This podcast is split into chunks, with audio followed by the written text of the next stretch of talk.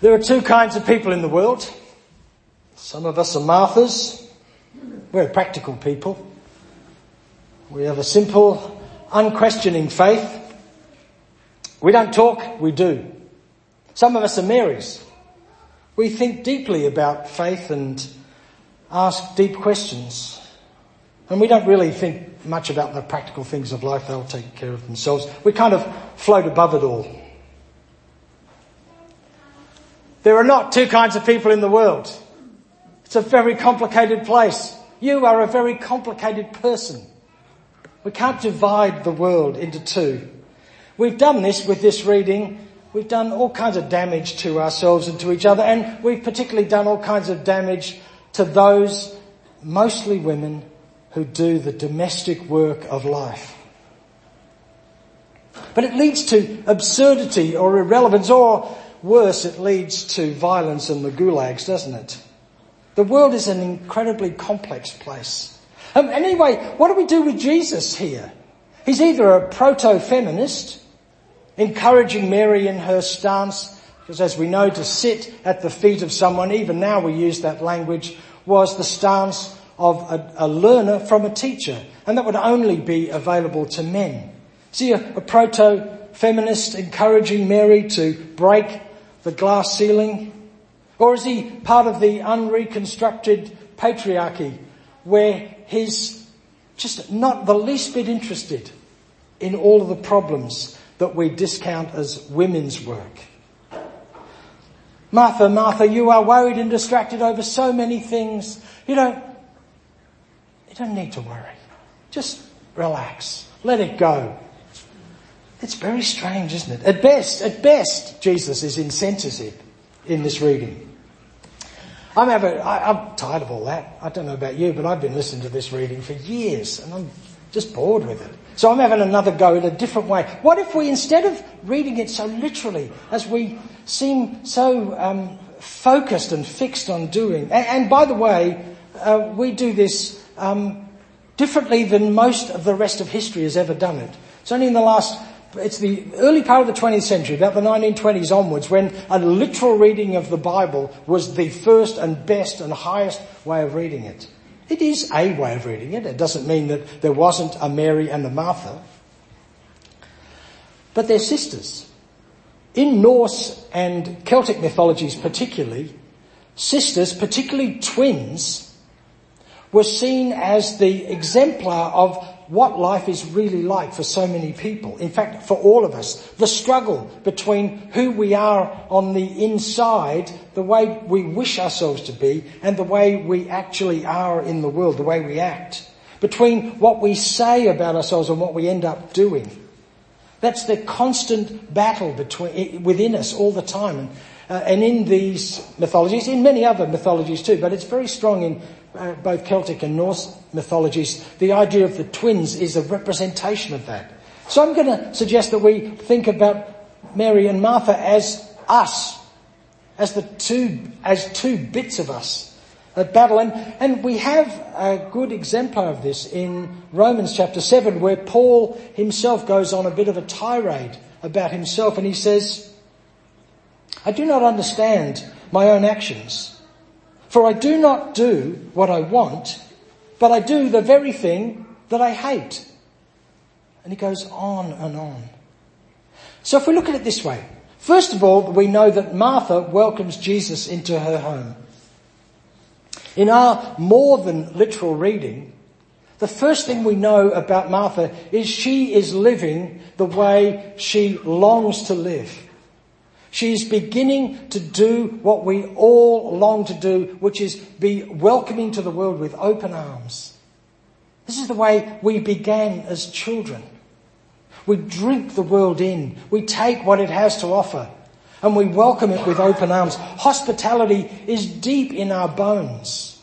It's the way we want the world to be. It's the way we want our own lives to be, to welcome other people into it, to welcome other people into our homes, our, the, the intimate part of our lives, and to be welcomed, to be a part of other people's existence, to be known and recognized and acknowledged. She begins well. She begins like we all begin. And she has a sister named Mary who sat at the Lord's feet and listened to what he was saying. We begin peaceful and at rest as children. I know we, you know, we run around a lot when we're little and we wish we had that energy when we're older. But we, what we long for is to be able to sit, not frightened, not a stance of being ready to run because anything could come at any moment and damage us. Not the stance of fist up, angry, ready to fight, but sitting at rest, at peace, open, receptive, and as we hear in the story, at the Lord's feet. In other words, deeply connected to the divine, deeply connected to the meanings of the universe. The place of peace and the green grass in the famous psalm, the quiet waters. That's what's going on. But, but, the text says, but Martha was distracted by her many tasks. Distracted, distracted, it, it's a, a, a, multiple word that means um, apart, this is a part and tract or tractor uh, is from the Latin, I think, um, that I've read somewhere, um, means pull, sort of drag. We're pulled apart. Distracted is to be separated into bits, into little pieces. The way we spend most of our days. Distracted, pulled to bits, not whole. We get hurt and damaged. We're heartbroken and we close up and we're no longer the open people that we long to be because you've got to protect yourself. As Bob Dylan says in one of his famous songs, everything stays down when it's wounded. We know what it's like to be damaged and to be hurt and, and to, for these many tasks to be overwhelming us. We're confounded by life. For I do not do what I want to do, but I do the very thing that I hate. I've got convictions that I don't live out. I've got hopes that I've never realized. This is the story of my life and of all of us. Our lives are, uh, uh, T.S. Eliot called it in his famous uh, poem, The Wasteland, a heap of broken images. Martha was distracted by her many tasks. Lord, do you not care that my sister has left me? This is probably one of the saddest readings in the gospel, if we read it in the way I'm suggesting, as more more than literal, as two parts of one whole human being, Lord, do you not care that my sister has left me? Do you not care that I have lost myself? And this is our greatest fear. And it's our greatest shame that not only have we been damaged by the world, but we damaged ourselves. We have split ourselves into bits. My sister has left me. I'm literally beside myself. I am literally beside myself so much of the time. I am the author of so much of my own despair. I do not understand my own actions, Paul says, for I do not do what I want, but I do the very thing I hate. I can will what is right, but I cannot do it. Lord, do you not care that my sister has left me to do all the work by myself? We are alone in the world. We have to do all the work by ourselves. It's wrong. We, doesn't anybody care? Doesn't anybody know what a struggle it is to be me? I have a, a, a mentor who frequently asks when he's in groups, who knows what life is like for you? And I've found it over the years the most devastating question. And when I've been in conversation with people who are in turmoil in their lives and they're able to honestly answer it, many people will say, no one. Those of us who are fortunate may have one or two people who are open, generous and gracious enough to hear us and to get a sense of what life is actually like for us because we hide it from each other and we have to. That's the way we get through But the it's a devastating question that I invite you to ask for yourself. Who knows what life is like for you? You might be married, you might have lots of family, many friends, but it's a very deep question. Lord, do you not care that my sister has left me? To do all the work by myself. Tell her to help me. Somebody help me. Give me the right book. Give me the right creed. Give me the right set of beliefs or practices. Give me the thing that will fix me. Because I have to do all the work by myself.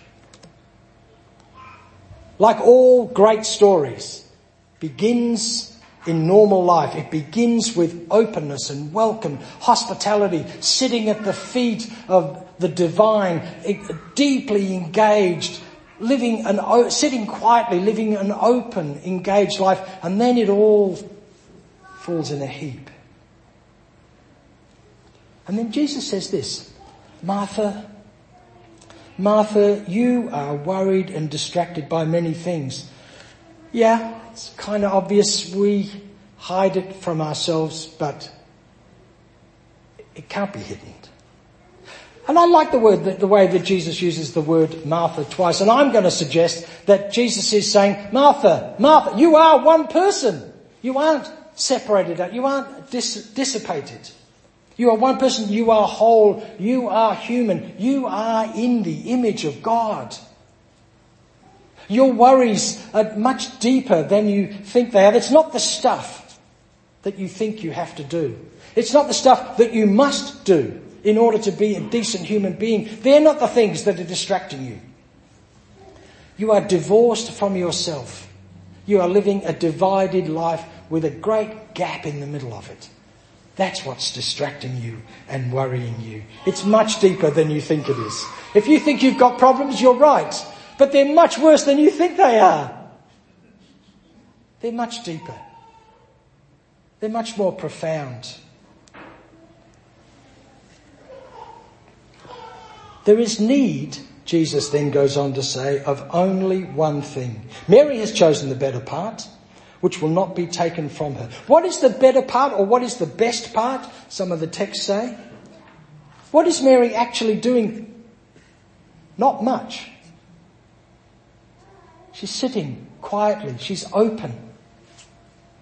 It's not so much what she's doing as what she's not doing. In a frenetic world, she is stopping. And remember, if we're, if you want to go with me on this in my reading of this, if we're both Mary and Martha in this story, we have already chosen the better part. We are already deep within us. It wells up within us the desire to be who we fully humanly are. An integrated, alive, whole person. It's already within us. We've already chosen that. Sure, we've cluttered it up. Sure, we can go days and months and maybe tragically years without acknowledging it. Because we're stoic. We can put up with an enormous amount of rubbish that we tell ourselves and still keep going. There's a cost, but we hope we won't ever have to pay it. We're already that person. And that's why it can never be taken away. Because it's always been central to who you are. You were made. You are made in the image of the divine. You look like God. I look like my parents. My kids look like me. I look like God. You do. T- that sounds blasphemous and shocking. Don't blame me. I'm, I'm just reading what the Bible tells me. We need the courage to recognize that it's there already present within us. The courage to stop and pay attention. And when we do, we'll see things we do not want to see. When you're awake at two o'clock tomorrow morning, not able to sleep, you will see things in you that you are ashamed of, that you are disappointed with, that you are lost in. And that's the way it is and you will see the world of wonders, the world that you saw when you were a kid. When you couldn't walk down the street without stopping every three seconds to pick up a leaf, to look at a crack in the sidewalk, to drive your parents crazy. because you wouldn't move faster to get the thing done that needed to be done. That's what's open to us. It's there welcoming to us, inviting us.